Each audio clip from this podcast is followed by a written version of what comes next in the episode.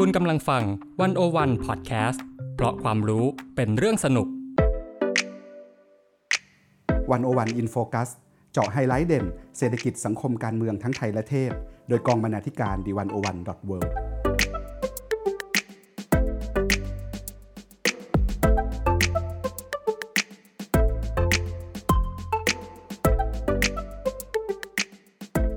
สวัสดีครับคุณผู้ฟังขอต้อนรับเข้าสู่รายการ 101 In Focus สัปดาห์นี้คุณผู้ฟังอยู่กับการ์ตูนสุภวิทย์สิริสวัสดิ์วัฒนากองบรรณาธิการดีวันโอวันดอทเวและเข้าทิพย์สุดารัตน์พรหมศรีใหม่กองบรรณาธิการดิวันวันดอทเวค่ะ พี่เข้าครับจากการเลือกตั้งครั้งที่ผ่านมาเนี่ยเราได้เห็นคำคำหนึงโน้ตในการเลือกตั้ง ก็คือคำว่าหัวคะแนนธรรมชาติ ก็ทุกคนก็ตื่นเต้นกับสิ่งนี้มากว่ามันสามารถทำให้พรรคก้าวไกล จากที่ทุกคนคาดตอนแรกว่าอะอาจจะเป็นที่สองหรือที่สามอะไรเงี้ยกลับกลายเป็นการชนะการเลือกตั้งคือได้ที่หนึ่งคือไม่มีใครคาดคิดว่า คำว่าหัวคะแนนธรรมชาติอะจะเป็นฐานสำคัญที่ทำให้ให้พรรคก้าวไกลเนี่ยเป็นอันดับหนึ่งใช่ไหม เพราะว่าก่อนหน้าเนี้ยเราคุยกันว่าพิธาจะเป็นนายกโซเชียลอ่าใช่อะมันมีคำสบประมาทประมาณนี้เนาะ แต่ว่าเออพอเกิดปรากฏการณ์หัวคะแนนธรรมชาติ ซึ่งอยู่ๆเกิดขึ้นมาใน TikTok หรือว่าในโซเชียลมีเดียเองอะเหมือนทุกคนก็เริ่มหันหน้ากลับมามองโซเชียลมีเดียมากขึ้นว่า เอ๊ะมันมีพื้นที่ยังไง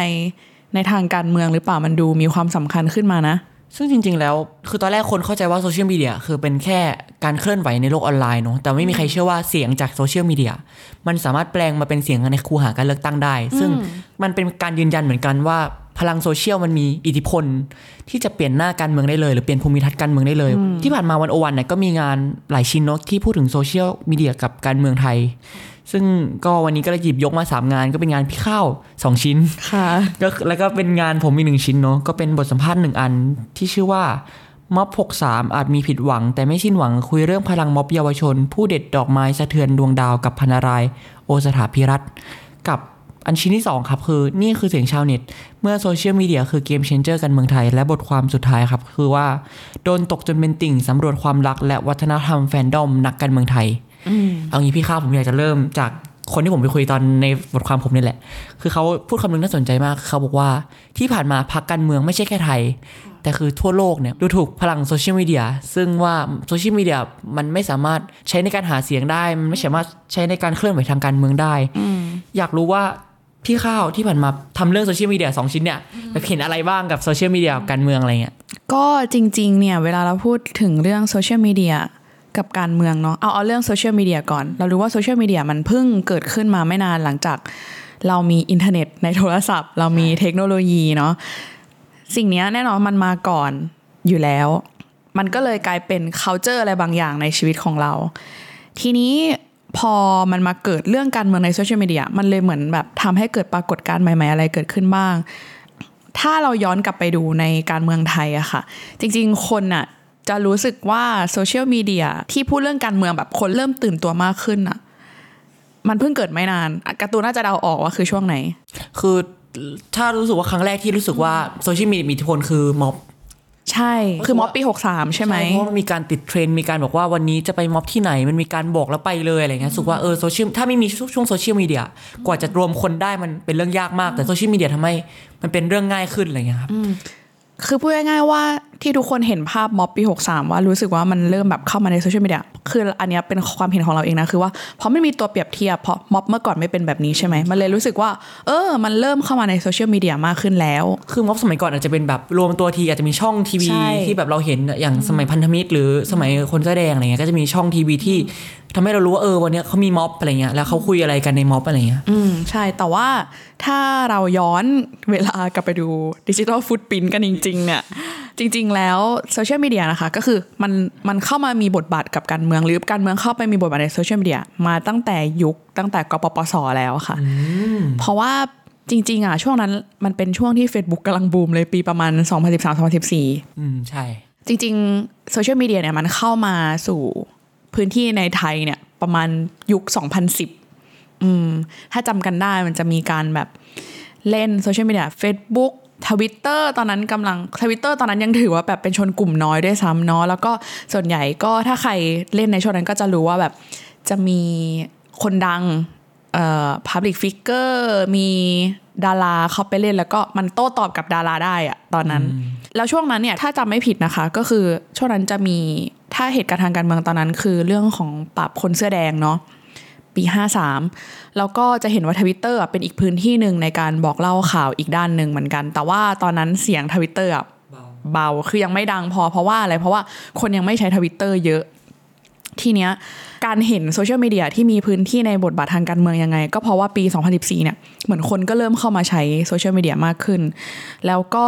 มันมีจุดคือสถานการณ์ไปด้วยกันดีกว่าเอาอย่างนี้ ตอนนั้นคือสุเทพเทือกสุบรรณเนี่ยเป็นแกนนำคนสำคัญของกปปสใช่ไหมคะ แล้วก็ เขาเนี่ยได้ประกาศออกมาว่าจะลาออกจากการเป็นสส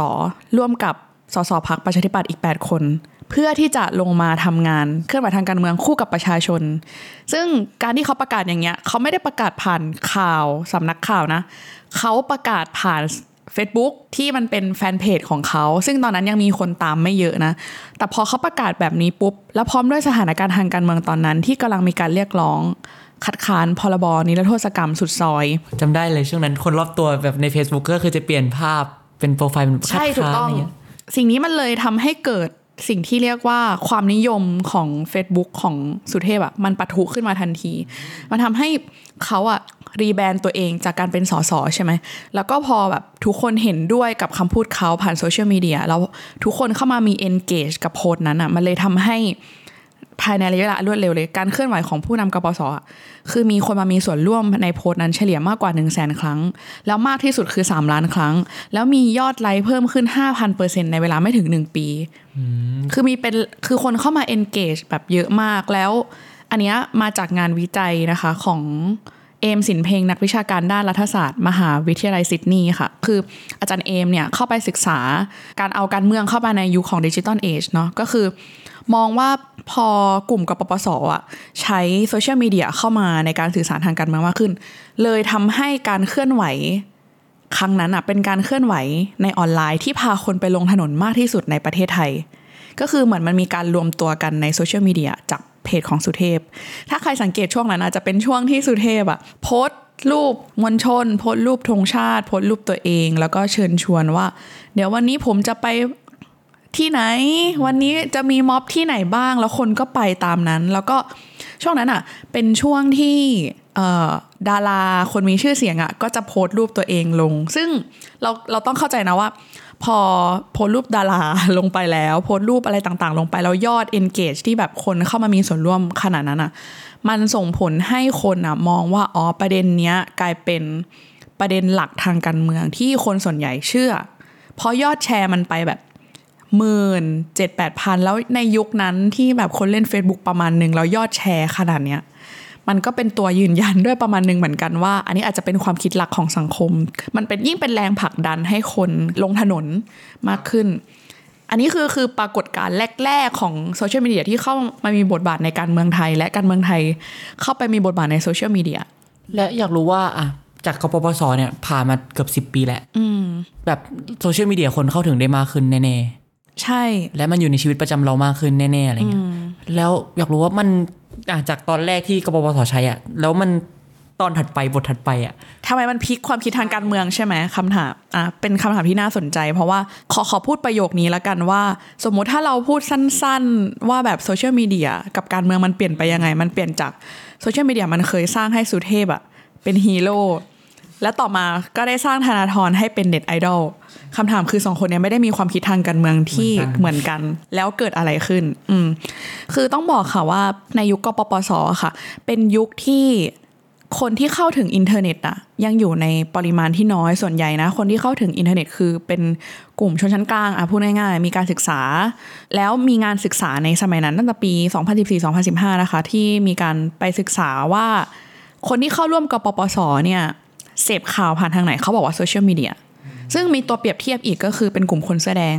พูดง่ายๆก็คือว่ากปปสเนี่ยใช้โซเชียลมีเดียในการสื่อสารในการเสพข้อมูลมากอย่างมาก เมื่อเทียบกับคนเสื้อแดงในสมัยนั้นที่คนเสื้อแดงเนี่ยติดตามผ่านแบบข่าว หรือว่าวิทยุอะไรต่างๆ หนังสือพิมพ์เออยังเป็นสื่ออีกแบบหนึ่งอยู่ใช่ไหมที่กำลังจะบอกนะคะก็คือว่า จากข้อเปรียบเทียบเมื่อสมัยก่อน คือการบอกว่าคนที่เข้าถึงอินเทอร์เน็ตอะคือชนชั้นกลาง แต่ตอนเนี้ยผ่านมา 10 ปีอะพูดได้เลยว่าคนไทยอะเข้าถึงอินเทอร์เน็ต 90%แล้ว อันนี้อาจารย์เอมเนี่ยให้ข้อมูลมานะคะ ซึ่งมันตรงกับรายงานของ Global Digital Report เมื่อปี 2021 ที่ระบุว่าคนไทยเนี่ยใช้โซเชียลมีเดียเป็นอันดับหนึ่งของโลก คือคิดเป็น 78%ของทั้งหมด ก็คือเกินครึ่งเออนั่นหมายความว่าในรอบ 10 ปีที่ผ่านมาเนี้ยที่เราเห็นว่าเมื่อก่อนเนี่ยฮีโร่คือ สุเทพใช่ไหม แล้วตอนนี้ถ้ามันเปลี่ยนเป็นธนาธรแล้ว เหตุผลง่ายๆคือคือ พอคนเข้าถึงโซเชียลมีเดียมากขึ้นอะความคิดทางการเมืองมัน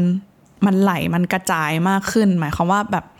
มันไม่ได้มีแค่วิธีคิดแบบเดียวแล้ว ก็คือพอคนเข้าไปมากขึ้นมันมีโอกาสที่เราจะได้เห็นความคิดที่หลากหลายมากขึ้น ถูกต้อง แต่ไม่ได้หมายความว่าเมื่อ 10 ปีที่แล้วอะไม่ได้มีความคิดแบบคนแสอแดงในโซเชียลมีเดียนะ คือมี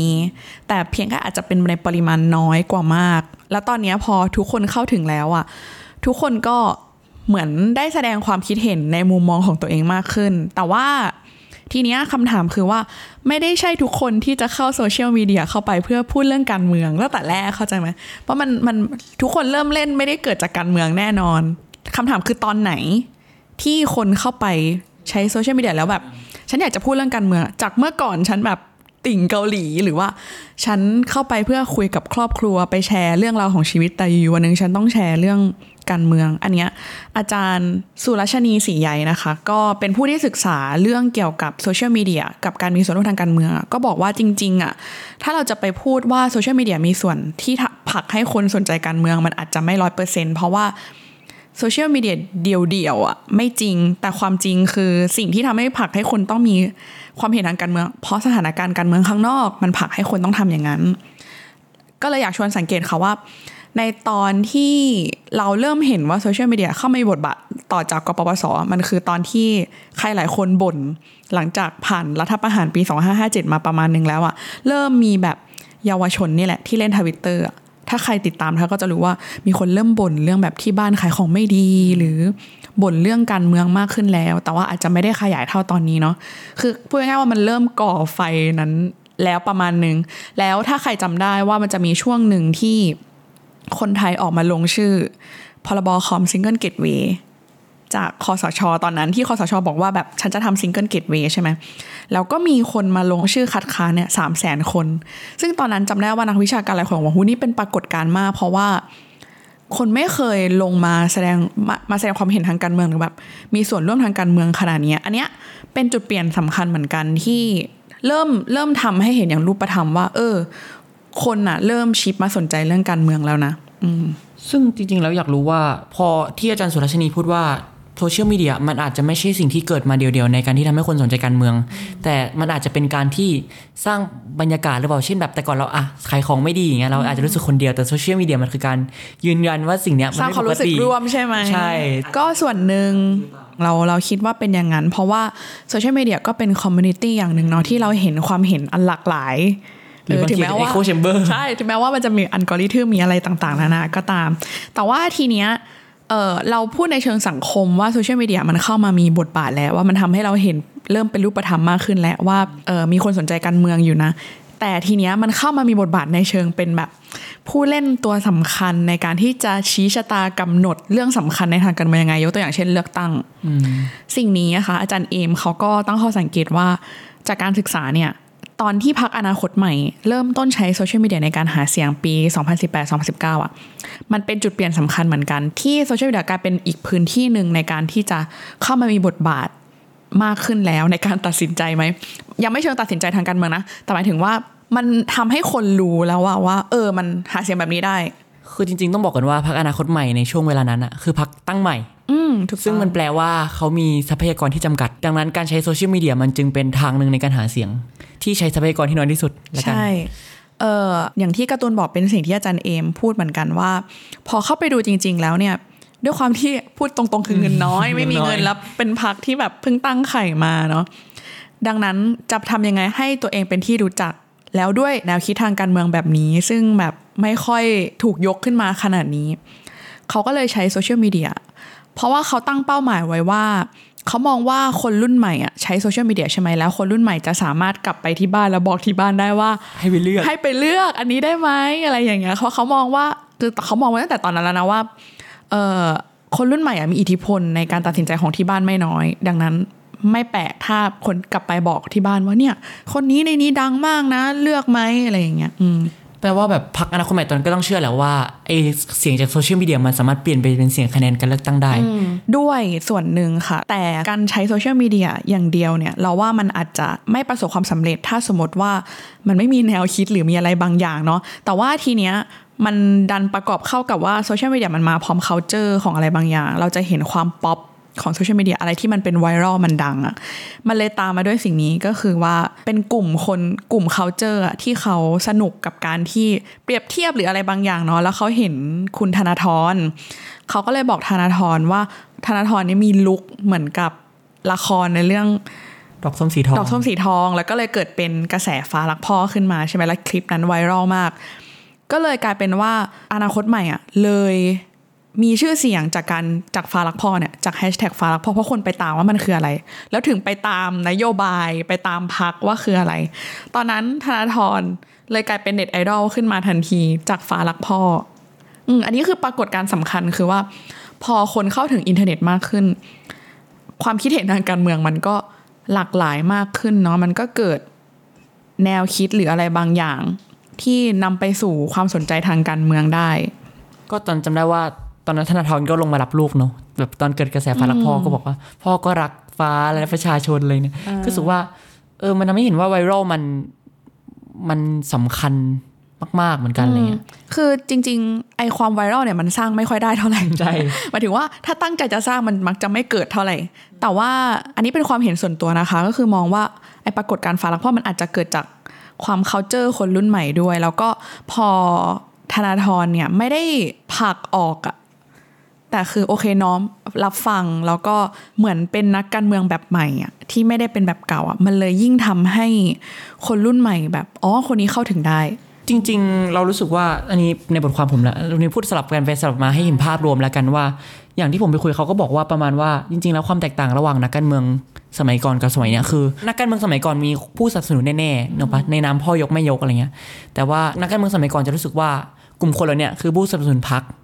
นั้นหลาย ๆ ครั้งอะเขาจะไม่ลงมาเล่นกับกระแสหรือเล่นกับความนิยมมาก เท่ากับนักการเมืองสมัยนี้ที่มองว่าเขาสนับสนุนเราในเชิงบุคคลอะไรเงี้ยเออเราก็เลยเห็นความแตกต่างระหว่างการเมืองตั้งแต่อดีตจนปัจจุบันเนาะครับใช่ก็แล้วจากที่พี่ข้าวไปคุยมาหมายถึงว่าจากบทความพี่ข้าวเนี่ยว่าแบบพอฟ้ารักพ่อมันเป็นมีมขึ้นมาอะไรเงี้ย แล้วมันส่งผลกับการเมืองยังไงหมายถึงว่าในแง่แบบตัวคุณธนาธรหรือพรรคอนาคตใหม่เข้าใจว่าอันนี้เป็นส่วนหนึ่งนะคะ คือมันอาจมันอาจจะไม่ใช่ทั้งหมด พอเป็นกระแสได้เนี่ยคนก็เริ่มมาสนใจอนาคตใหม่มากขึ้นเนาะแล้วก็คือมันก็เกิดปรากฏการณ์หลาย ๆ อย่าง คือจริง ๆ อันนี้มันไม่ได้เกิดจากการแค่ว่ามีคนไปบอกว่าฟ้ารักพ่อ แล้วทุกคนก็สนใจขึ้นมาอย่างเดียว แต่ว่ามันเกิดจากการที่คนในอนาคตใหม่เนี่ยก็ไปไปร่วมดีเบต ไปหาเสียงด้วยวิธีการอื่น ๆ ด้วย แล้วมันก็ทำให้คนเริ่ม หันมาสนใจเพิ่มขึ้นเพิ่มขึ้นมาเรื่อยๆ ยกตัวอย่างเช่นว่า พอคุณธนาธรเริ่มมีชื่อเสียงจากฟ้ารักพ่อเนี่ย แล้วพอไปออกดีเบตมากขึ้นเนี่ยกลายเป็นว่าคนก็เลยไปตาม YouTube อนาคตใหม่มากขึ้น แล้วอันนี้เป็นสิ่งที่อาจารย์เอมศึกษานะคะแล้วอาจารย์เอมเขาก็ศึกษาแล้วพบว่าไอยอดการดูหรือติดตาม YouTube ของพรรคอนาคตใหม่อะยอดวิวมันจะเทียบเท่านักร้องดัง ๆ ในไทยแล้วอะเออนั่นหมายความว่าไม่แปลกที่ส่วนคะแนนส่วนหนึ่งของการเลือกตั้งของพรรคอนาคตใหม่ที่ได้ 80 ที่นั่งเมื่อปี 62อะส่วนหนึ่งอาจจะมาจากโซเชียลมีเดียด้วยถึงแม้ว่าเราจะการันตีร้อยเปอร์เซ็นต์ไม่ได้เนาะว่ามันมาจากสิ่งนั้น แต่ว่าทีเนี้ยพอ 62เนี่ยมันอาจจะเป็นอีกปรากฏการณ์หนึ่งนะคะ ทีนี้โซเชียลมีเดียมันเข้ามามีบทบาทอะไรอีก ถ้าเรามองต่อจากปี 62 มันคือม็อบปี 63 อย่างที่เรารับรู้กันใช่ไหม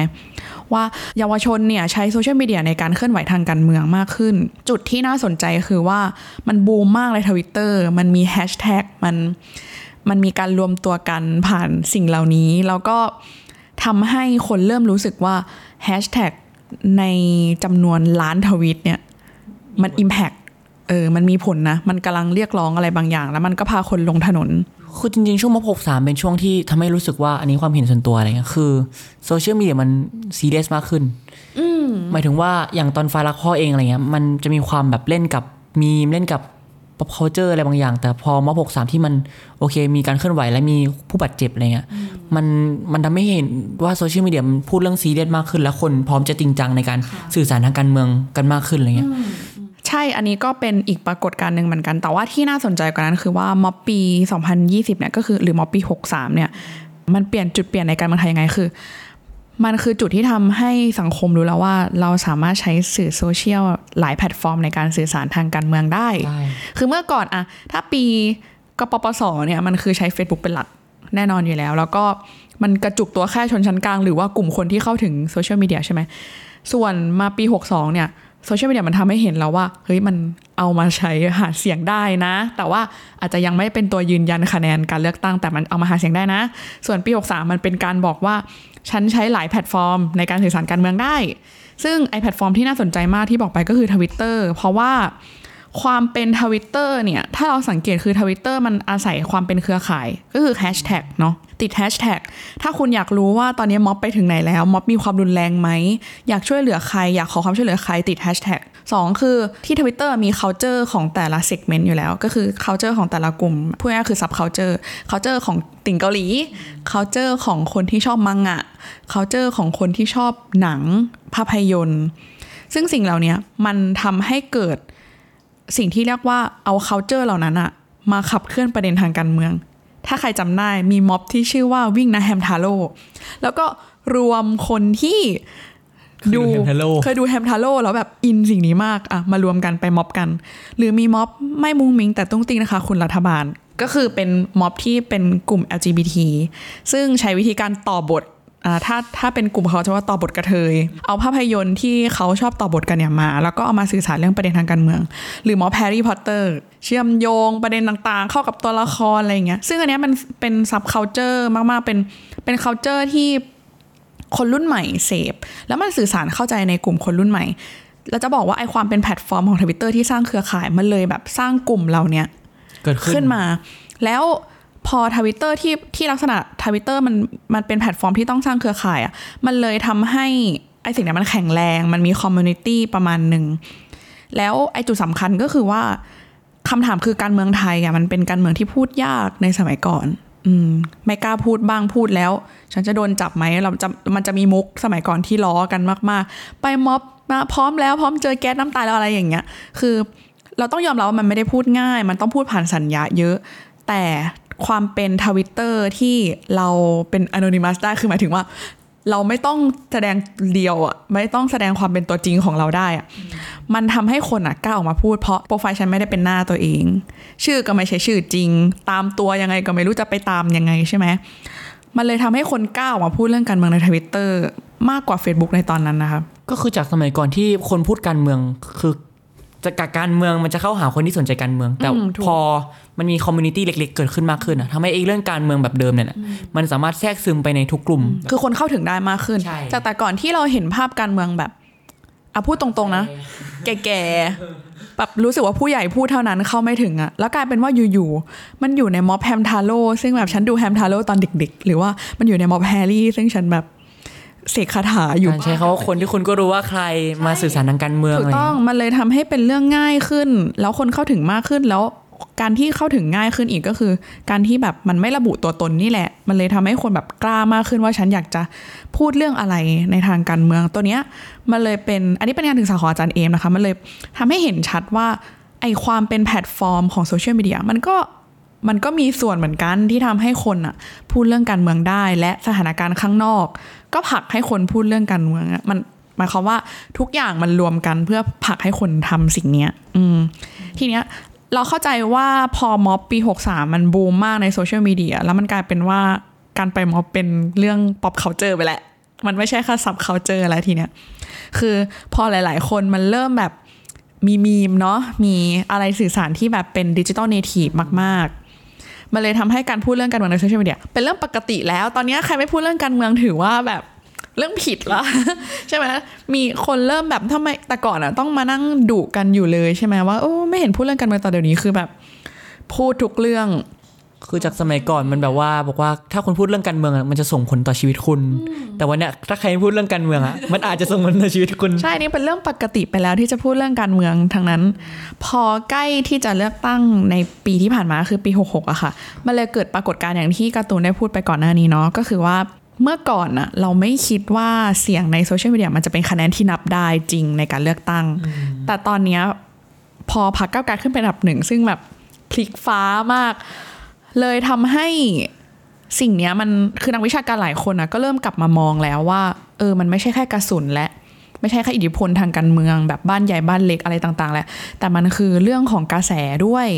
ซึ่งสิ่งเนี้ยอาจารย์เอมอะค่ะ เขาก็เลยไปศึกษา คือเขาทำวิจัยสำรวจการใช้โซเชียลมีเดียเพื่อการเลือกตั้งปี 66 เนาะ แล้วเขาก็ไปถามทำแบบสอบถามถามคนทั่วประเทศไทยนี่แหละ เขาก็เลยบอกว่า โอเค เมื่อก่อนปี 62อะ โซเชียลมีเดียยังไม่มีผลต่อการตัดสินใจ แต่ตอนเนี้ยขอยืนยันด้วยงานวิจัยว่าโซเชียลมีเดียมีผลสำคัญในการตัดสินใจในการเลือกตั้งแล้ว พูดง่ายๆก็คือว่า คนจะเลือกอะไรเนี่ย จากโซเชียลมีเดียใช่เขาดูจากโซเชียลมีเดียอืมแล้วตอนนี้โซเชียลมีเดียมันไม่ได้มีแค่ Facebook หรือทวิตเตอร์อย่างเดียวแล้วในการหาเสียง แต่ว่ามันรวมไปถึงแพลตฟอร์มอื่นๆ ซึ่งเพิ่งมีเข้ามาใหม่มาก ๆ คือ TikTok เออ อยากจะบอกว่าก่อนหน้าจะมีการเลือกตั้งอะค่ะ จริง ๆ น่าจะเป็นกกตเอ่อร่วมกับ TikTok ในการที่จะแบบกรอง fake news fake news ก่อนที่จะมีการเลือกตั้งเพื่อแบบ ไม่ให้เกิดปัญหาอะไรอย่างนี้เนาะแต่เราไม่แน่ใจในกระบวนการว่าทำงานกันไปประมาณไหนนะคะ แต่ว่าทีเนี้ย คำถามคือว่าโซเชียลมีเดียที่ที่เราบอกว่าปี 66อะโซเชียลมีเดียมีผลต่อการตัดสินใจแล้ว แพลตฟอร์มไหนที่มีผลมากที่สุด อันนี้ยังยังตอบไม่ได้ เพราะว่าจริง ๆ คนไทยอะเสียบหลายแพลตฟอร์ม อืมซึ่งนี่ก็มีคำถามว่าจริงๆที่ผ่านมาจะรู้สึกว่าเออโซเชียลมีเดียมันผูกโยงคนรุ่นใหม่ ซึ่งอยากรู้ว่าอาจารย์เอมมองว่าแบบ ในโซเชียลมีเดียมีแต่คนรุ่นใหม่ไหมที่แบบว่าอืมอันนี้น่าสนใจมาก เพราะว่าเรามักจะบอกว่า digital native อะคือคนรุ่นใหม่เนาะภาษาอะไรต่างๆ เหมือนภาษาที่เราเอามาใช้ทุกวันนี้มันก็มาจากโซเชียลมีเดียความปัง ความปัวปัวอันนี้นู่นนี่นั่น แต่ว่าจริง ๆ แล้วอะคือที่อาจารย์เอมไปศึกษานะคะ จริง ๆ ถ้าจะบอกว่าเรื่องการใช้โซเชียลมีเดียในการตัดสินใจทางการเมืองอะเขาไม่ได้วัดเกณฑ์จากแบบอายุ 20 ลงมาหรือ 30 ลงมา 50 อายุต่ำกว่า 50 อะ คือคนที่ใช้โซเชียลมีเดียในการตัดสินใจทางการเมือง คนที่อาจจะอายุ 50ก็คือผู้สูงวัยอะจะดูทีวีอยู่ แต่คนที่อายุต่ำกว่า 50อะคือคนที่แบบเหมือนยังดู YouTube TikTok อยู่ในนั้นอยู่อะแล้วถ้าพูดตามความจริงในฐานะคนทำงานสื่อนะคะคือเราจะต้องติดตามโซเชียลมีเดียตอนช่วงเลือกตั้งใช่ไหมเพราะเราทำเนื้อหาเกี่ยวกับเลือกตั้ง แล้วเราพบเลยว่า YouTube เนี่ยเป็นพื้นที่สำคัญที่คนจะเข้ามาดูดีเบต แล้วดีเบตมันเกิดขึ้นเยอะมาก แล้วเรารู้เลยว่าคนไม่ไปไหนเลยอะนอกจากกดเข้าไปใน YouTube แล้วดูดีเบตอะเพราะเรารู้เลยว่าแบบแต่ละครั้งที่ขึ้นมาหรือว่าคือคือนอกจากการลงใน YouTube แล้วเนี่ยคือสำนักข่าวเนี่ยเขาจะมีการถ่ายทอดสดด้วยเนาะแล้วก็อาในทีวีเอามาลง YouTube อีก แล้วมันถูกผลิตซ้ำไปอีกในแพลตฟอร์มอื่น ๆ คือตัดคลิปสั้นไปลง TikTok ไปลง Facebook อะไรอย่างเงี้ย ซึ่ง ไอการทำซ้ำแบบนี้เยอะๆอะมันย่อมเป็นสิ่งที่แบบผลิตข้อมูลอีกเยอะแยะมหาศาลที่กำลังลายล้อมคนคนหนึ่งอยู่ ยังไม่นับสิ่งที่เรียกว่าอัลกอริทึมคือหมายความว่า สมมุติถ้าคุณชอบวิธีการพูดของคุณอุ้งอิงมาก ๆ เลย แน่นอนมันจะถูกรันคุณองค์อิงขึ้นมาอีกเยอะแยะมาก ๆ และพอเป็นคุณพิธาขึ้นไปพูดดีเบตอะซึ่งมันถูก หยิบเอามาอะคุณพิธาพูดอันนี้ทุกคนแบบหยิบมาทำอะแน่นอนมันถูกรันขึ้นมาเยอะมากๆ ดังนั้นอัลกอริทึมอะมีผลมากๆ เพราะมันถูกเซตตัวไว้แล้วว่า มันจะขึ้นอันที่คุณเข้าไปมีส่วนร่วมมากที่สุด ข้อ 2 คือมันจะขึ้นอันที่เป็นยอดนิยม ถ้าคุณไปเสิร์ชหา ก็คือเหมือนกับว่าคล้ายๆเราดูสิ่งเดิมเรื่อยๆแล้วรู้สึกว่าเราก็เลยซื้อนโยบายเขาจนเราไปกาเขาด้วยส่วนหนึ่งคือคือคือเราพยายามทำความเข้าใจสิ่งนี้ว่าอาจจะเป็นแบบนี้ด้วยไหมแต่อาจารย์เอมเขาก็ มองว่าคืออาจารย์เอมเขาก็แบบพยายามไปศึกษานะคะว่าแบบมันเกิดอะไรขึ้นที่แบบทำให้ยอด engage ของพรรคก้าวไกลอะมันเพิ่มขึ้นมามาก ๆ พักไปทำอะไรอยู่หลังบ้านหรือเปล่า อย่างที่คนชอบบอกว่ามี I.O. ไหมอ่าถูกต้องเอ่ออาจารย์เขาเลยไปศึกษาแล้วเขาพบว่าไอแฮชแท็กที่พูดถึงเรื่องการเลือกตั้งมากที่สุดคือแฮชแท็กที่เขียนว่าเลือกตั้ง 66 อืมอาจารย์บอกว่าแฮชแท็กเนี้ยมีการพูดถึงพรรคก้าวไกลมากที่สุด คือ มีคนเข้ามา interact เกี่ยวกับพรรคก้าวไกลผ่านแฮชแท็กเนี้ยมากที่สุด แล้วอาจารย์เขาเลยไปเปรียบเทียบว่ามันมันมีของอะไรบ้างคือมันจะมีของก้าวไกลและเพื่อไทยที่อยู่ในแฮชแท็กเนี้ยเยอะแต่ของก้าวไกลอะมีการ interact มากที่สุด และสิ่งที่เขาสิ่งที่อาจารย์ค้นพบนะคะก็คือว่า การที่คนเข้ามา interact กับพรรคก้าวไกลและเพื่อไทยเนี่ยมันมีความลักษณะที่ต่างกันอยู่ก็คือว่าของพรรคก้าวไกลอะเป็นคน โดยทั่วไปที่เข้ามารวมกันเยอะมาก เพื่อจะพูดถึงก้าวไกลแต่ของเพื่อไทยอะคือเป็นกลุ่มของมาจากพรรคเครือข่ายพรรคอะสส.บ้างหรืออะไรอย่างเงี้ยพูดง่ายๆก็คือว่าถ้าพูดเรื่องการกระจุกตัว หรือว่าการกระจายของข้อมูลอะข้อมูลที่มาจากพักก้าวไกลอะมันถูกกระจายจากคนธรรมดาโดยปกติที่เขาเล่นโซเชียลมีเดียและฉันอยากพูดถึงพักก้าวไกลแต่ของเพื่อไทยเนี่ยมันมีอยู่แต่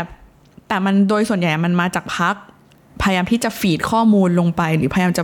ติดแฮชแท็กนี้ หรือว่าคนที่เกี่ยวข้องกับพักเครือข่ายของพักอะไรอย่างเงี้ย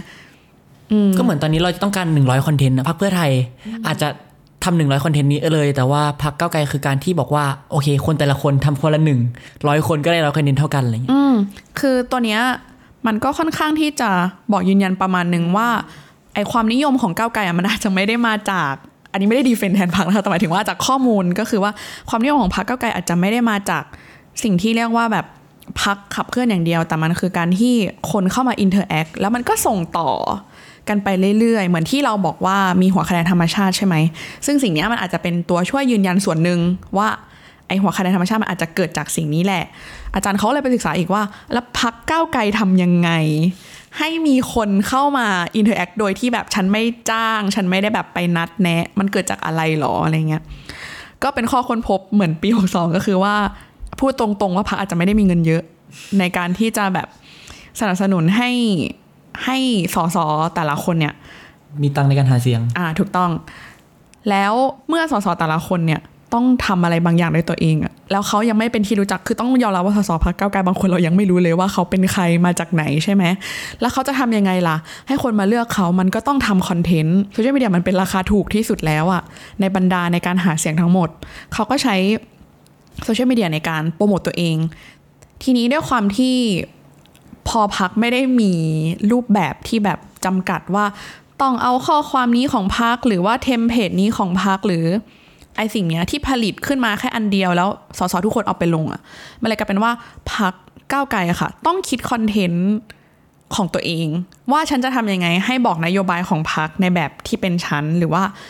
พูดอะไรบางอย่าง หรือทำอะไรบางอย่างที่จะบอกเกี่ยวกับนโยบายของตัวเอง แนวคิดของตัวเอง มันเลยเกิดคอนเทนต์ที่แบบหาเสียงหลากหลายมาก ถ้าคุณไปดูใน t ิ k t o k แล้วคุณจะเห็นว่าไอรัชนกถือ ไมโทรโขงไปยืนพูดแล้วคนถ่ายคลิป หรือว่าทีมงานของไอถ่ายให้ หรือปั่นจักรยานอะไรเงี้ยไอคอนเทนต์อะไรแบบเนี้ยมันเข้าใจไหมมันมันเป็นมนุษย์ถ้าจะพูดอะมันเป็นมนุษย์เพราะว่าคนมันรู้สึกว่าอ้าวปั่นจักรยานฉันไม่เคยเห็นแบบนี้มาก่อน หรือถ้าไปดูสสของพรรคก้าวไกลในเขตอีสานอะไปจับจิ้งหรีดกับชาวบ้านตอนกลางคืน เพื่อที่จะไปหาเสียงคือจะไปหาเสียงนั่นแหละ แต่ว่าพอดีชาวบ้านกำลังจับจิ้งหรีด ก็เลยไปถ่ายคลิป ตัวเองบอกว่าช่วยชาวบ้านจับจิ้งหรีดแล้วก็หาเสียงไปด้วยอะไรอย่างเงี้ยกลายเป็นว่าพอจับจิ้งหรีดถ้าแบบก่อนโซเชียลมีเดียอาจจับได้เสียงหนึ่งคนใช่แต่พอมันอยู่ในโซเชียลมีเดียมันแบบมันไวรัลใช่ถูกต้องมันแบบแล้วเขาเขียนว่ามิติใหม่ของการหาเสียงแล้วทุกคนก็โอ้นี่มาจับจิ้งหรีดกับชาวบ้านเลยเหรออะไรอย่างงี้ใช่ไหมหรือว่าไปว่ายน้ำในคลองอะ แล้วก็ถือป้ายหรือไปแบบวานแห แล้วก็ติดป้ายไว้ด้วยอะ คือเราเข้าใจว่าบางคนก็อาจจะมองว่าแบบหุยอันนี้คือสร้างภาพหรือเปล่าแต่เรารู้สึกว่ามัน มันมีความถ้าพูดง่ายๆคือมันมีความบ้านๆอะแล้วพอชาวบ้านเห็นแล้วก็เฮฮาแล้วก็มีคลิปที่ลงใน t ิ k t o k อย่างเงี้ย แล้วอาจารย์เอ็มเขามีความเห็นว่าไอ้คลิปอะไรแบบเนี้ยใน t ิ k t o k อะมันไปเร็วมากหมายถึงว่าคนมันก็เสพแล้วมันพอมันหลากหลายมากๆ คนมันเลยแบบ เออ ขอไปตามดูหน่อยซิว่าพักนี้นโยบายอะไร แล้วพอมาคือเราไม่ได้หมายความว่าการที่สสพักก้าวไกลเนี่ยทำแบบเนี้ย แล้วมันช่วยดึงคะแนนได้ค่ะมันคือมันมีหลายปัจจัยมากไอเนี้ยเป็นปัจจัยส่วนหนึ่ง แล้วอาจารย์เองเขาบอกว่ามันมีอันเนี้ยเป็นปัจจัยหนึ่งแล้วใช่ไหมปัจจัยสองคือคุณพิธา พิธาไปดีเบต พิธาทำนู่นทำนี่ ข้อสามคือเอ่อสิ่งที่เรียกว่าแนวคิดนโยบายพักหลักการแนวคิดพักพอหลาย ๆ อย่างมันมารวมกันแล้วอะ่ะ คนมันเลยดึงอยากจะฟังก้าวไกลมาก ๆอะ่ะฉันเลยอันกอริทึมก็รันมาอีกอะฉันก็ฟังอยู่อย่างนั้นแหละ สุดท้ายมันก็เลยเกิดแบบอะไรบ้างเช็ดป้ายให้ก้าวไกล เพลงของศิลปินเอามาใส่ก้าวไกล หรือว่าเกิดแคมเปญอะไรหลาย ๆ อย่างที่พักไม่ได้คิด แต่คนน่ะทำมันเลยเป็นหัวคะแนนธรรมชาติจากสิ่งนี้ อันนี้ก็คือที่เราพูดมาทั้งหมดมันคืองานที่มีการศึกษาจากนักวิชาการนะคะ แล้วก็เขาก็เลยมองคู่กันไปว่า คำถามคือว่าคนอื่นไม่ทำหรอ คนอื่นทำเพื่อไทยก็ทำเพื่อไทยก็พยายามที่จะสื่อสารใน t ิ k t o k ด้วย หรือว่าอย่างเช่นตอนช่วงหลังเนี่ย คุณนุ้งอิงก็เริ่มมาทำคอนเทนต์แนวไลฟ์สไตล์มากขึ้น หรือว่าถ้าถ้าเห็นความประสบความสำเร็จของคุณอุ๊งอิ๊งมากก็คือการอยากกินช็อกมิ้นท์ในรายการของคุณฟาโรสซึ่งมันเขาเรียกว่ามันออร์แกนิกมากแบบอยู่มันก็ดังขึ้นมาใช่ไหมเขามันมันคือสิ่งที่พรรคไม่ได้คิดมันคือเรื่องไลฟ์สไตล์แต่ว่าทีเนี้ย อาจารย์เอ็มเขาก็มองว่าใช่มันมี แต่ว่าคอนเทนต์มันจบลงแค่นั้น เพราะว่าสุดท้ายพอคนจะไปตามต่อว่าคุณมีจุดยืนยังไงอะตามไม่ได้มันตามไม่ได้เพราะคุณให้คำตอบไม่ชัด แล้วทีเนี้ยพอมันมีตัวเปรียบเทียบคือก้าวไกลเป็นอีกแบบหนึ่งอยู่อะมันเลยกลายเป็นว่าสิ่งที่เพื่อไทยทำแล้วมันจบลงแค่นั้นอะแต่คนไม่ได้แบบไปตามต่อได้แล้ว เพราะมัน catch up ต่อไม่ได้แล้ว อาจารย์เอเลยบอกว่าบทเรียนสำคัญของการใช้โซเชียลมีเดียหาเสียง ก็คือการที่คุณต้องหาฐานเสียง ให้เจอ หรือต่อให้คุณยังหาฐานเสียงไม่ได้นะหมายถึงว่าคุณพยายามที่จะเอาแบบ swing voter กลับมาหาตัวเองอะคุณต้องรู้ว่าตัวเองจะขายอะไร แบรนด์มีอะไรจุดยืนคืออะไรแล้วทำให้มันชัดแล้วไปต่อตรงนั้นเลย แล้วมันจะมันอาจจะเป็นตัวหนึ่งที่บอกว่าสิ่งที่จะทำให้ประสบความสำเร็จคือคุณเข้าใจคน อืม และเนี่ยคืออีกหนึ่งปรากฏการณ์หนึ่งที่ที่โซเชียลมีเดียกับการเมืองพอมันมาอยู่ด้วยกันแล้ว มันก็สร้างจุดเปลี่ยนทางการเมืองเนาะแต่ว่ามันไม่ได้มีแค่นั้น อันนี้เดี๋ยวจะเข้าเรื่องของการ์ตูนแล้วเพราะว่า เพราะว่าเราจะบอกว่าพอโซเชียลมีเดียกับการเมืองเข้ามาอยู่ด้วยกันน่ะ มันไม่ได้เป็นแค่แบบจุดที่ทำให้ตัดสินใจหรือจุดอะไรต่างๆ ที่เราพูดมานะคะ แต่มันเปลี่ยนวัฒนธรรมทางการเมือง เราเยอะมากที่เปลี่ยน เช่นแบบ เราไม่เคยเห็นคนพูดเรื่องการเมืองโดยผ่านมีมมาก่อน แต่ว่า digital native ก็เปลี่ยน อย่างมีมเนี่ยขอยกตัวอย่างสั้น ๆนะคะ คือว่ามีมเนี่ยมันเป็นสิ่งมหัศจรรย์อย่างหนึ่งของโลก เพราะว่าแม้เราไม่เข้าใจว่าไอ้เนื้อเรื่องเนี่ยมันคืออะไร แต่เราเข้าใจข้อความที่เขาเอามาเล่นหรือมาสื่อสาร เพราะว่ามันคือการซิงก์กันทางความคิดของคนดิจิตอลเนทีฟสิ่งนี้มันเป็นงานศึกษาของอาจารย์พันลายในในบทความเรื่องม็อบปี 63 ค่ะ ก็คือว่า พอวิธีคิดของคนรุ่นใหม่อะคิดเป็นมีม พูดง่ายๆเราเห็นเหตุการณ์นี้แล้วเราจะรู้สึกว่าอันเนี้ยเอามาเล่าเป็นมีมได้แล้วก็พอมันสื่อสารแบบนี้ด้วยกันบ่อย ๆ แล้วอะมันกลายเป็นเป็นภาษาใหม่ทางการเมืองมันมีละครเรื่องหนึ่งเขาต่อบทกันอะแต่ว่ามันคือแบบมีภาพก้าวไกลกับเพื่อไทย เราไม่รู้ว่าละครเนี้ยพูดคืออะไรเรื่องอะไรนะ แต่ว่าไอ้บทสนทนานั้นอะพอมันแปะว่าอันเนี้ยคือก้าวไกลพูดอันนี้คือเพื่อไทยว่าเราเข้าใจการสื่อสารนั้นอะมันคือเป็นวิธีคิดของคนรุ่นใหม่เนาะแต่ว่าจริงๆอะใครที่เข้ามาในยุคของ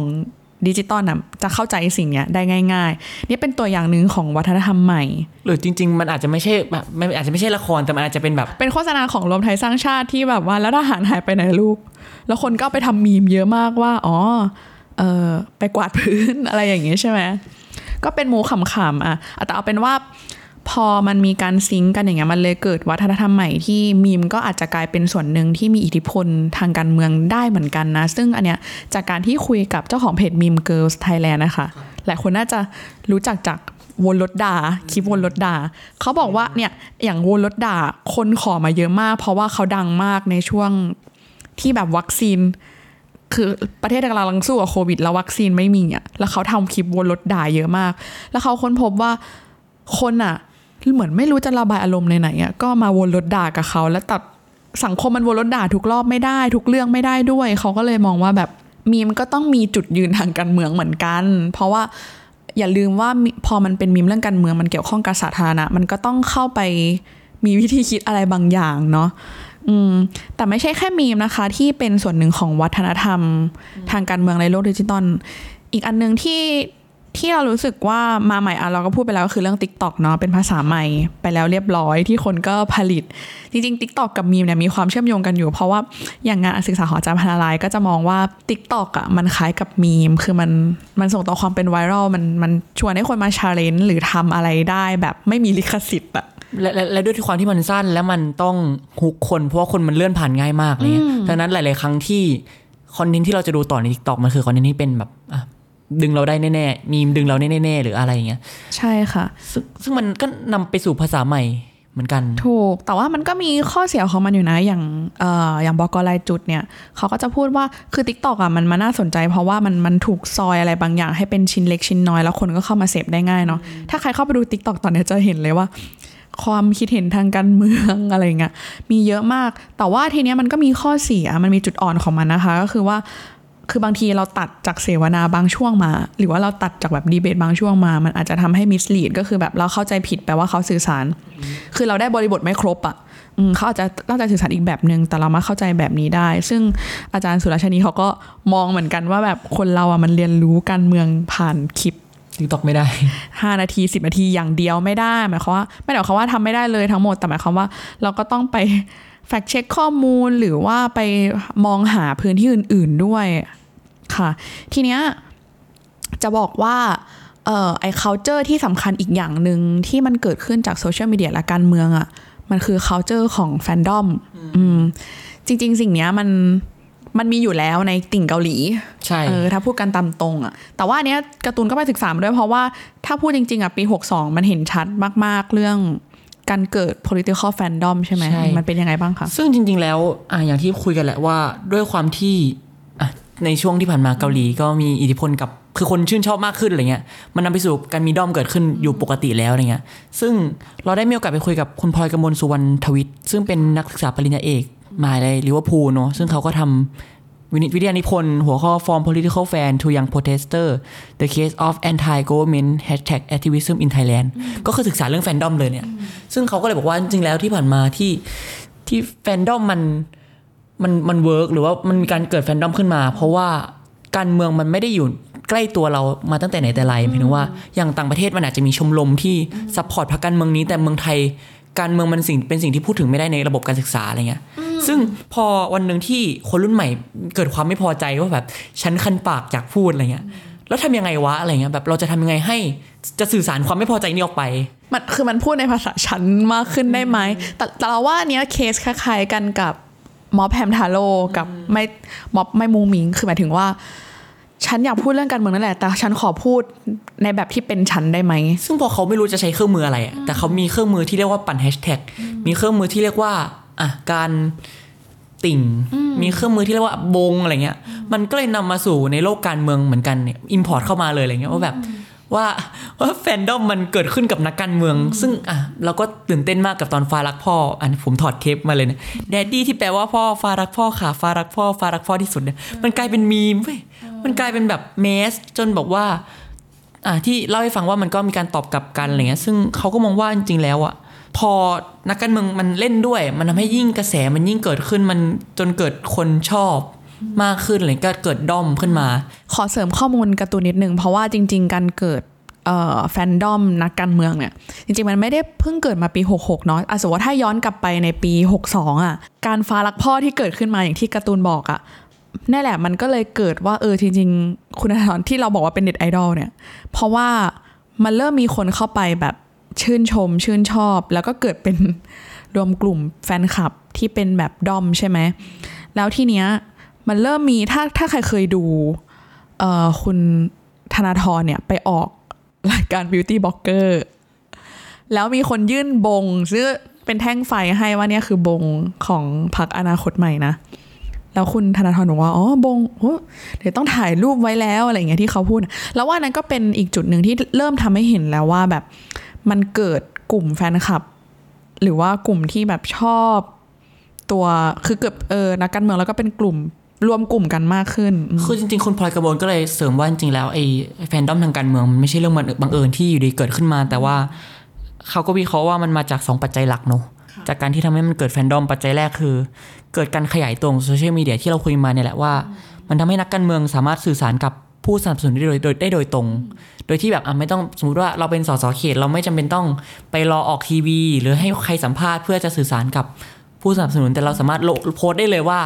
ก็คือสื่อสารโดยตรง โดยที่มีราคาถูกที่สุด กับปัจจัยที่สองคือ คนเริ่มเบื่อหน่ายทางการเมือง ซึ่งพอมันทำให้ คนเบื่อหน่ายมันรู้สึกว่าการเมืองเป็นเรื่องที่ยากเครียดไม่อยากยุ่งกับการเมืองแล้วอะแฟนดอมมันกลายเป็นประตูใหม่ คืองั้นก็มาทำให้มันสนุกขึ้นละกัน ใช่อืมซึ่งเขาก็เลยบอกว่า เออในในแง่ การตลาดทางการเมืองก็คือ political marketing เนี่ย มันบอกได้เลยว่าหลังจากโซเชียลมีเดียเข้ามาช่วง 5-10 ปีที่ผ่านมา มันทำให้นักการเมืองเริ่มใช้ เครื่องมือเนี่ยมากขึ้น เราเห็นนักการเมืองไปออกรายการที่อะที่อย่างที่พี่เขาเล่าว่า คุณธนาธรไปออกรายการ beauty blogger ซึ่งมันไม่ใช่รายการเราจะเข้าใจว่านักการเมืองต้องไปออกรายการที่คุยเรื่องการเมืองคุยเรื่องนโยบาย แต่วันหนึ่งเราเห็นนักการเมืองคุยเรื่องไลฟ์สไตล์คุยเรื่องชีวิตคุยเรื่องเพลงที่ชอบอะไรเงี้ยทำให้เราเห็นทำให้ผู้สนับสนุนหลายๆคนดีกว่า เห็นว่านักการเมืองเป็นมนุษย์มากขึ้นหมายถึงว่า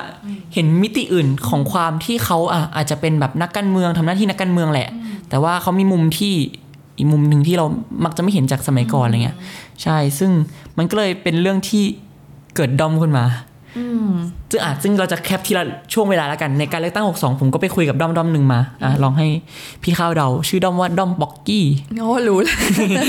มีคนเดียวอาจารย์ปิยบุตรเนาะใช่ครับ ก็คือมาจากชื่อเล่นจันปีบุตรเนี่ยเราก็ไปคุยกับด้อม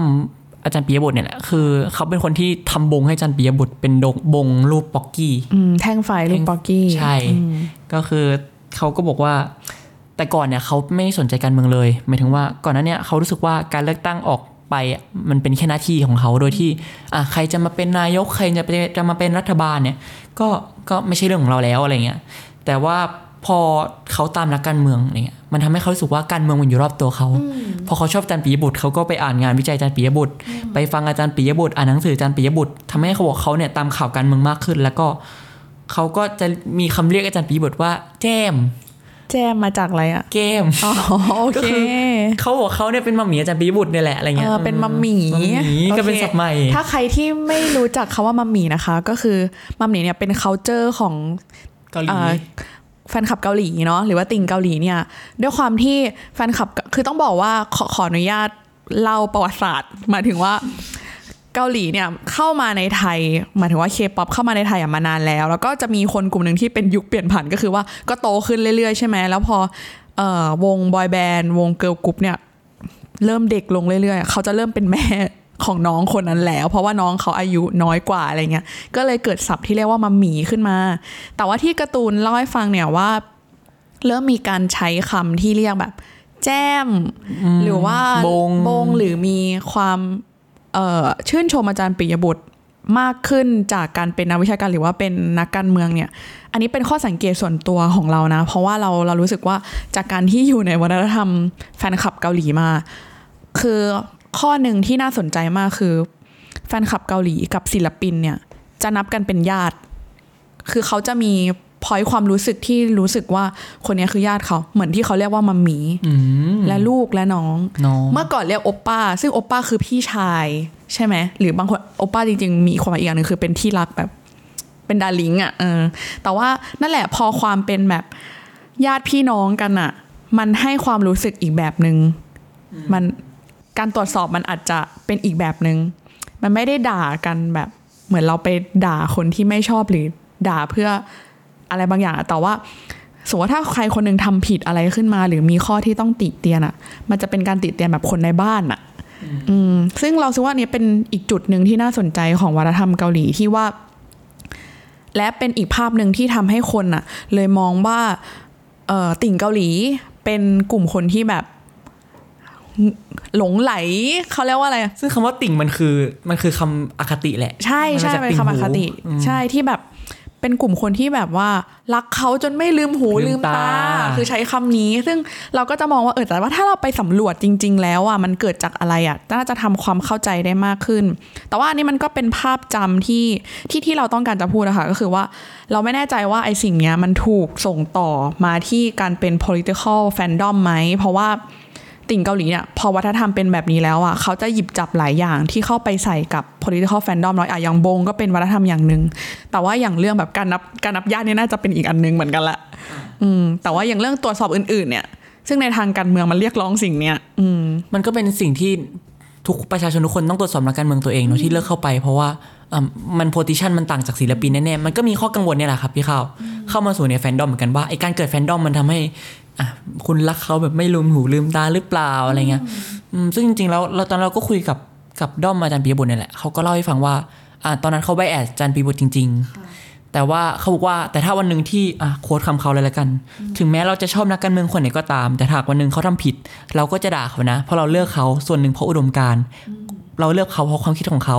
หากวันนี้เขาตัดสินใจอะไรที่ขัดต่ออุดมการณ์ที่เราเชื่อ หรือยอมตบัดสัตว์ทางการเมือง เพื่อให้ได้ซึ่งมาซึ่งอำนาจเนี่ยเราก็ไม่โอเค มันเป็นเหมือนการหักหลังผู้สนับสนุนมากเกินไปเนี่ยก็คือเขาก็มองว่าแม้เขาจะชอบอาจารย์ปีบุตรในเชิงที่เป็นอาจารย์ปีบุตรแต่ว่าเขาก็เป็นประชาชนคนหนึ่งที่ไอ้นโยบายตรงนั้นนะมันมีอิทธิพลกับชีวิตของเขาเหมือนกันอะไรเงี้ยอืมคือเขาพยายามจะแยกหมวกใช่ ซึ่งอ่าหลังจากนั้นเหตุการณ์ปี62เนี่ยก็เกิดการยุบพรรคอนาคตใหม่เกิดการตัดสิทธิ์ทางการเมือง ทุกคนก็สงสัยว่าอะแล้วด้อมอาจารย์ปิยบุตรอยู่ไหนอะไรเงี้ยหรือกลุ่มไลน์เขามีกลุ่มไลน์ด้วยนะ กลุ่มไลน์อ่ากลุ่มไลน์ฟ้ารักพ่ออะไรเออซึ่งเขาก็บอกว่าแต่ก่อนมันคุยเรื่องเนี่ยด้อมอะไรเงี้ย แต่พอวันหนึ่งที่ตัวละครอย่างคุณธนาธรหรืออาจารย์ปิยบุตรหรือพรรคอนาคตใหม่มันไม่มีแล้วอะไรเงี้ยมันทำให้กรุ๊ปเนี่ยมันเปลี่ยนตัวเหมือนกันคือเขาก็บอกเขาถอยมาแล้วกรุ๊ปมันก็เปลี่ยนจากการบอกว่าวันนี้คุณธนาธรไปไหนอะไรเงี้ยไปเป็นว่าแบบเออวันนี้มีม็อบที่ไหนอะไรเงี้ยมันกลายเป็นว่าแบบกลุ่มนี้มันกลายเป็นกลุ่ม community หนึ่งอะไรเงี้ยอะไรอย่างนี้ละกัน แต่ว่าคุณด้อมปิยบุตรเนี่ยก็เขาก็เชื่อว่าอีกสิบปีถ้า คุณธนาธรหรืออาจารย์เปิยบุตรกลับมามันคงจะดแฟนดอมนี้ก็คงจะกลับมาด้วยมั้งแต่มันอาจจะไม่ได้ตามในเชิงแฟนดอมแล้ว เพราะทุกคนก็โตกันไปแล้วแบบสิบปีอะไรเงี้ยใช่ซึ่งอะหลังจากจบการเลือกตั้ง 62 ปุ๊บเนี่ยพรรคอนาคตใหม่พิสูจน์แล้วว่าโซเชียลมีเดียมันใช้ในการหาเสียงได้ เราเห็นพรรคการเมืองอื่นๆ ที่ใช้โซเชียลมีเดียมากขึ้น โดยเฉพาะอย่างยิ่งพรรคเพื่อไทย ที่คุยกันมาแล้วเนอะว่า พรรคเพื่อไทยดึงคนรุ่นใหม่เข้ามาทำโซเชียล ดึงให้ผู้สมัครเล่นโซเชียลมีเดียหรือแม้แต่มีแฟนดอมของนักการเมืองตัวเอง ซึ่งคนที่เราจะคุ้นมากที่สุดคือ พี่อิ่มน้องน้ำอืมก็คือคุณธีรรัตน์สำเร็จวานิชกับ คุณจิราพรสิงห์ทุพไพอันนี้ก็จะเป็นอีกด้อมแบบอีกแบบหนึ่งแหละคือจากชอบนักการเมืองรายบุคคลอะมันกลายเป็นคู่จิ้นอ๋ออแต่เราเชื่อว่าจริง ๆ ถ้าใครที่แบบตามการเมืองบางบางคนที่ตามกันอาจจะไม่รู้ว่ามีด้อมคู่จิ้นพี่อิ่มน้องน้ำเพราะว่าตอนที่เป็นคลิปฟาโรสไปเยี่ยมเพื่อไทยพักนี้เป็นไงบ้างอะ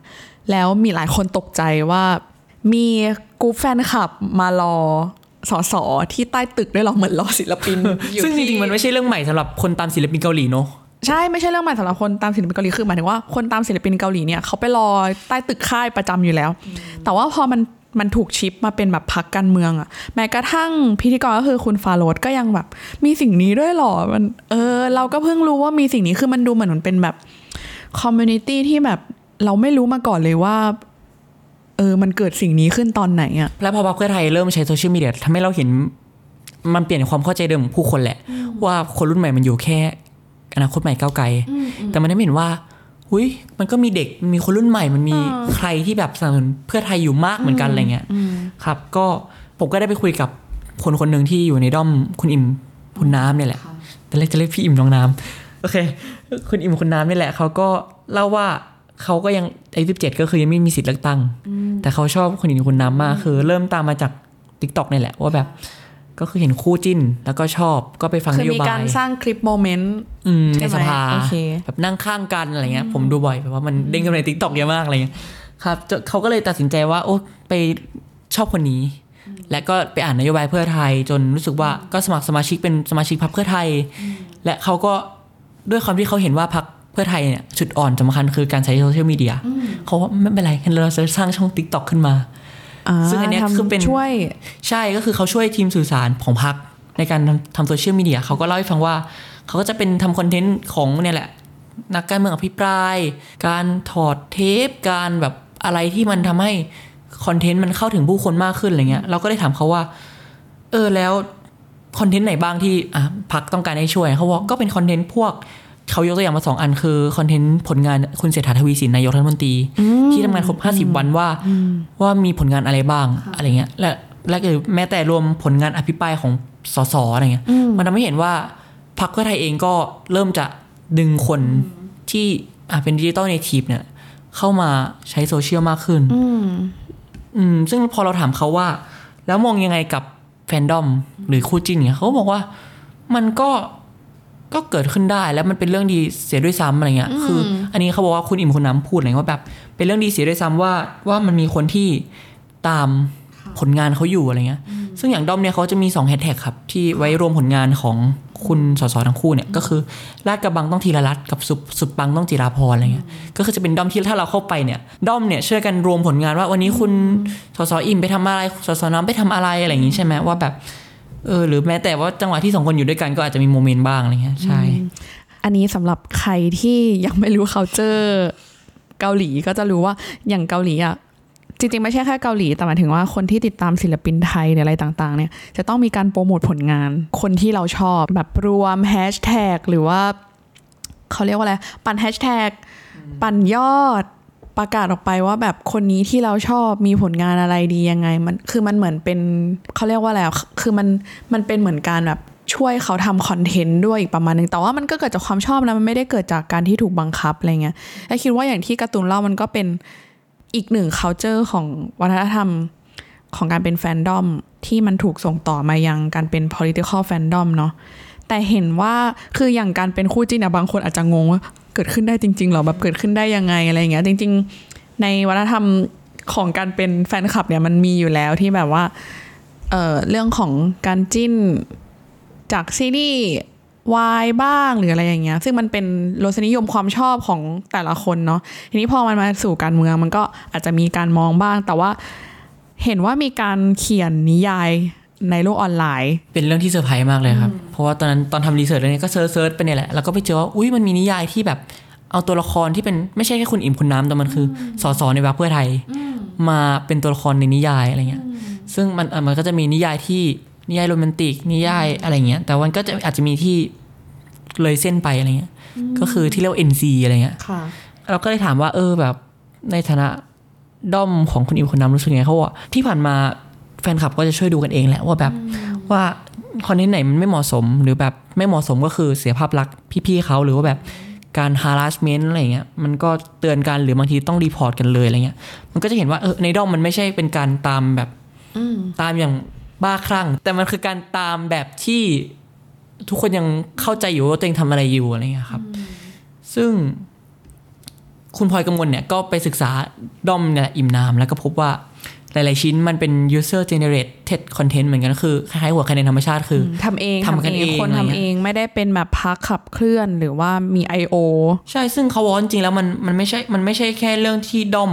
ทำขึ้นมาได้ แต่มันคือมันคือเป็นเรื่องระหว่างด้อมกับนักการเมืองคือ ด้อมจะต้องรู้ว่าถ่ายอะไรมาแล้ว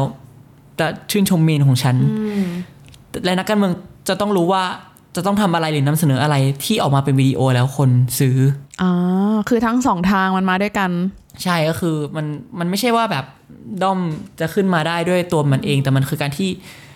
เกิดจากสองฝ่ายเนี่ยมาเจอกันอะไรเงี้ยจนเกิดเป็นด้อมเนาะซึ่งถ้าไปดูในบทความก็จะมีคลิปมีรูปอะไรต่างๆ ที่แบบว่าอันนี้ขาย ก็คือจะมีคลิปมีรูปที่เห็นว่าเออนักการเมืองลงมาเล่นกับกระแสนี้มากขึ้นอะไรเงี้ยรวมทั้งอีกด้อมหนึ่งครับ ที่เราจะมาเดาคือ ลองทายว่าด้อมชื่อด้อมแบงค์สิบ โหคุณสุพนัทใช่ไหม ใช่ครับก็คือคุณสุพนัทมินชัยอนันต์ก็คือเขาชื่อเล่นชื่อแบงค์แล้วตอนเลือกตั้งเขาได้เลขสิบอ่าแบบเลขเอออะไรเงี้ยเขาก็เลยเกิดด้อมแบงค์สิบเกิดขึ้นอะไรเงี้ยซึ่งคุณสุพนัทเนี่ยก็จะถูกอะวิจารณ์แหละพอมีด้อมขึ้นมาเพราะเขาค่อนข้างมีบุคลิกหน้าตาที่ที่ดีคือเป็นคนหน้าตาดีอยู่แล้วแล้ว เราก็เลยพอเริ่มมีด้อมก็เลยมีคนบอกว่า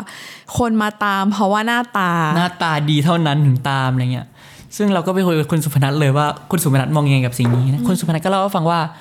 เขารู้สึกว่ามันไม่ใช่เรื่องใหม่สำหรับเขาอะไรเงี้ย สมัยก่อนเราเห็นมือตบ เราเห็นตีนตบ เราเห็นปฏิทิน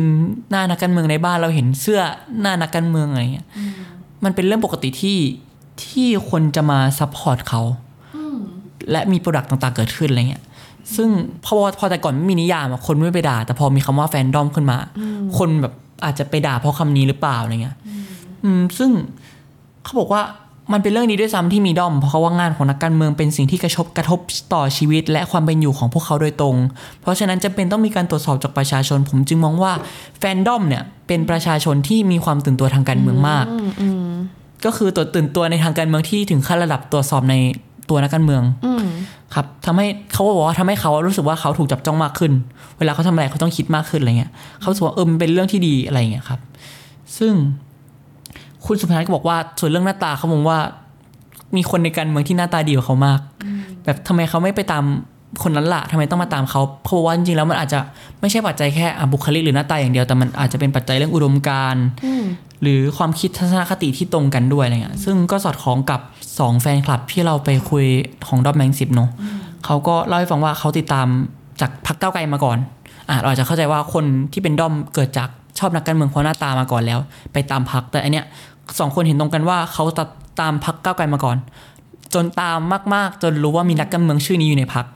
จนไปสนใจจนตามอะไรเงี้ย ซึ่ง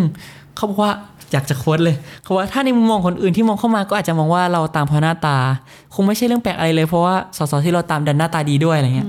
เออมันก็เลยไม่ใช่เรื่องแปลกที่คนจะมองว่าเป็นการบูชาตัวบุคคลเนาะแต่ว่าไอ้ความหล่อ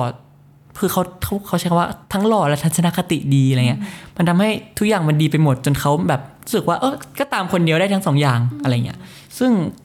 ด้อมเนี่ยน่าสนใจอย่างหนึ่งคือพี่กาวคือเขาเริ่มมาใช้วัฒนธรรมแบบหลายๆอย่างที่ที่เราไม่ค่อยเห็น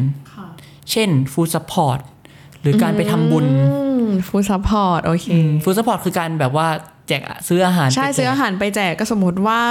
เอ่อ ศิลปินคนนั้นถ้าถ้าเป็นเรื่องศิลปินนะศิลปินคนนั้นไปทำงานที่ไหน ก็จะมีแฟนคลับรวมเงินกัน แล้วก็ส่งฟู้ดทรัค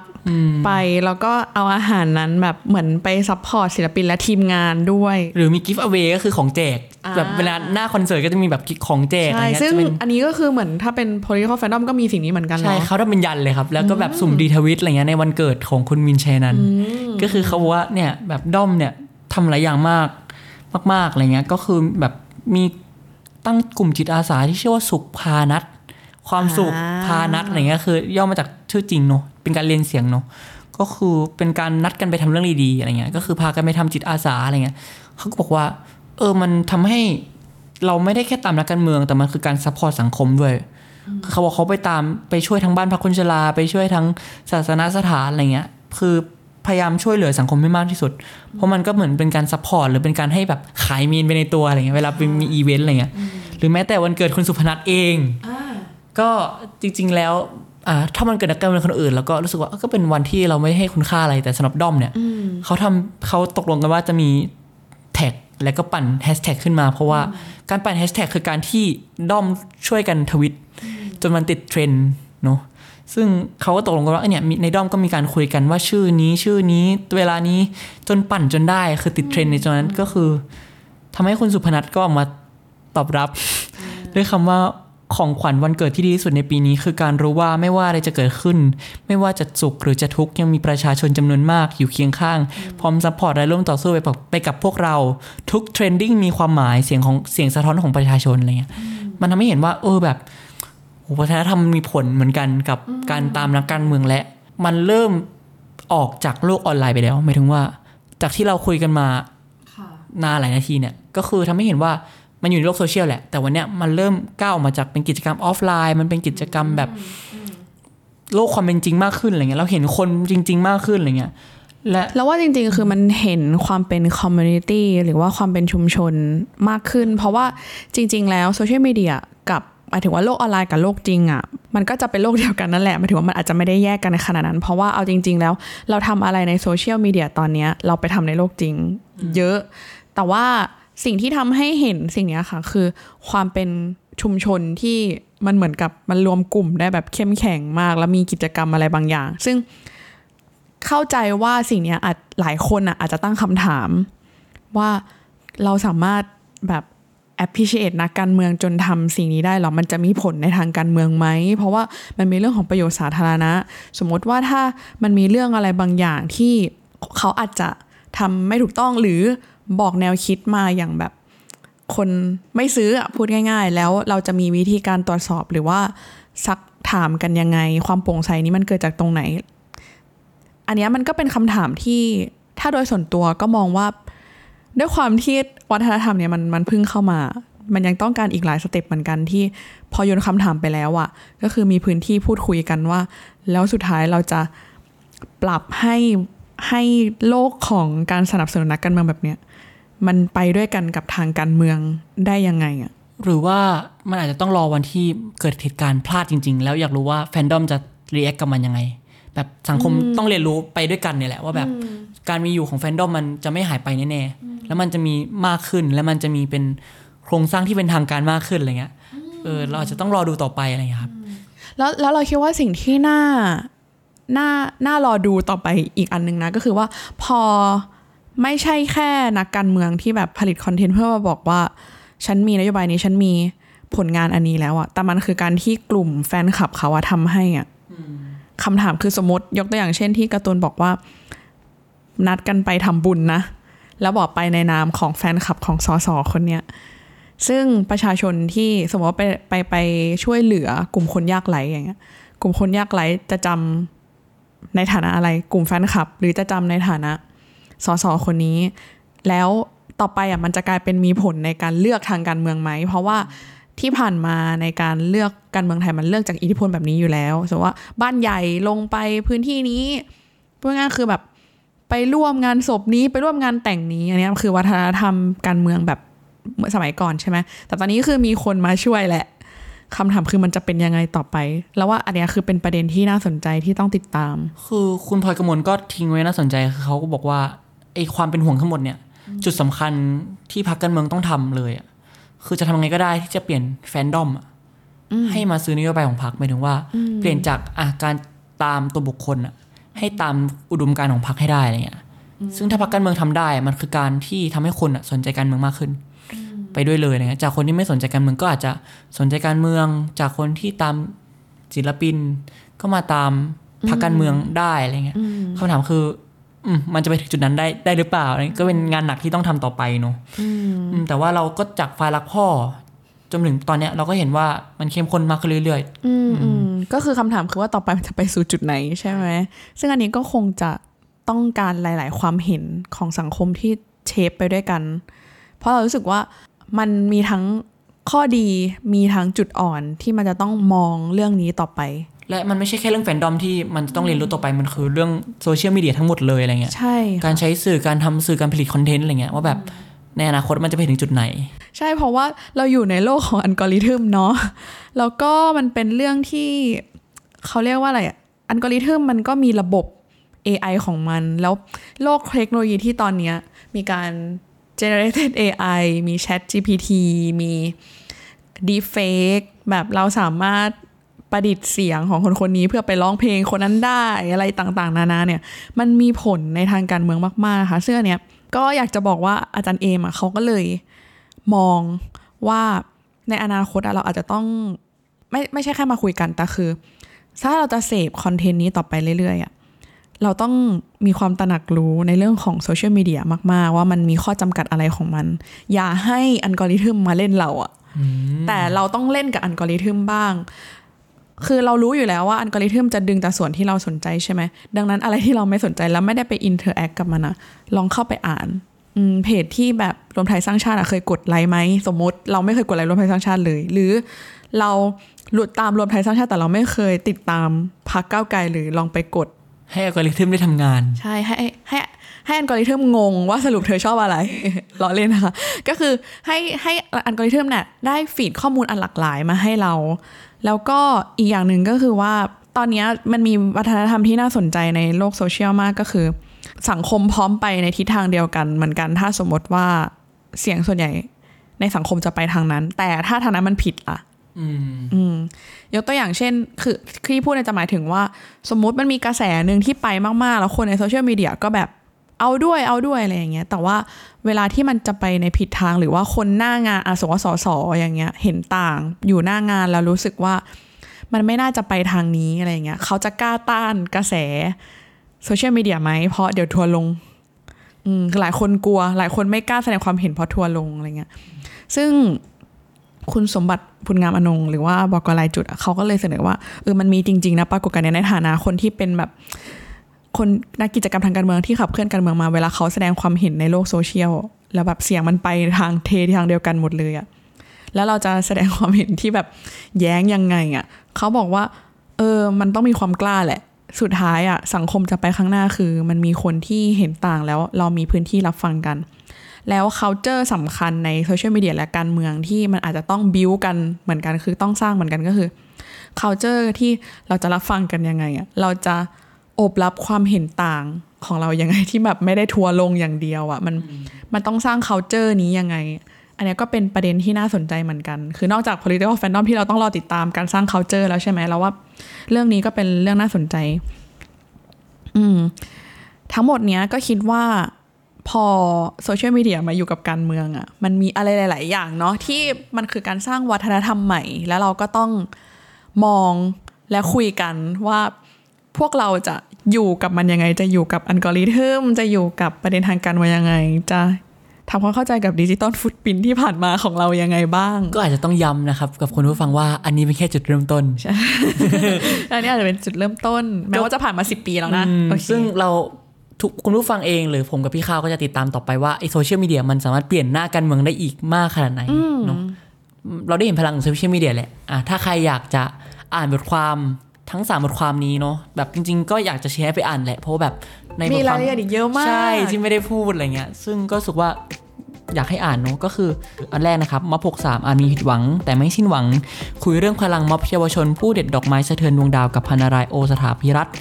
และนี่คือเสียงชาวเน็ต เมื่อโซเชียลมีเดียคือเกมเชนเจอร์การเมืองไทย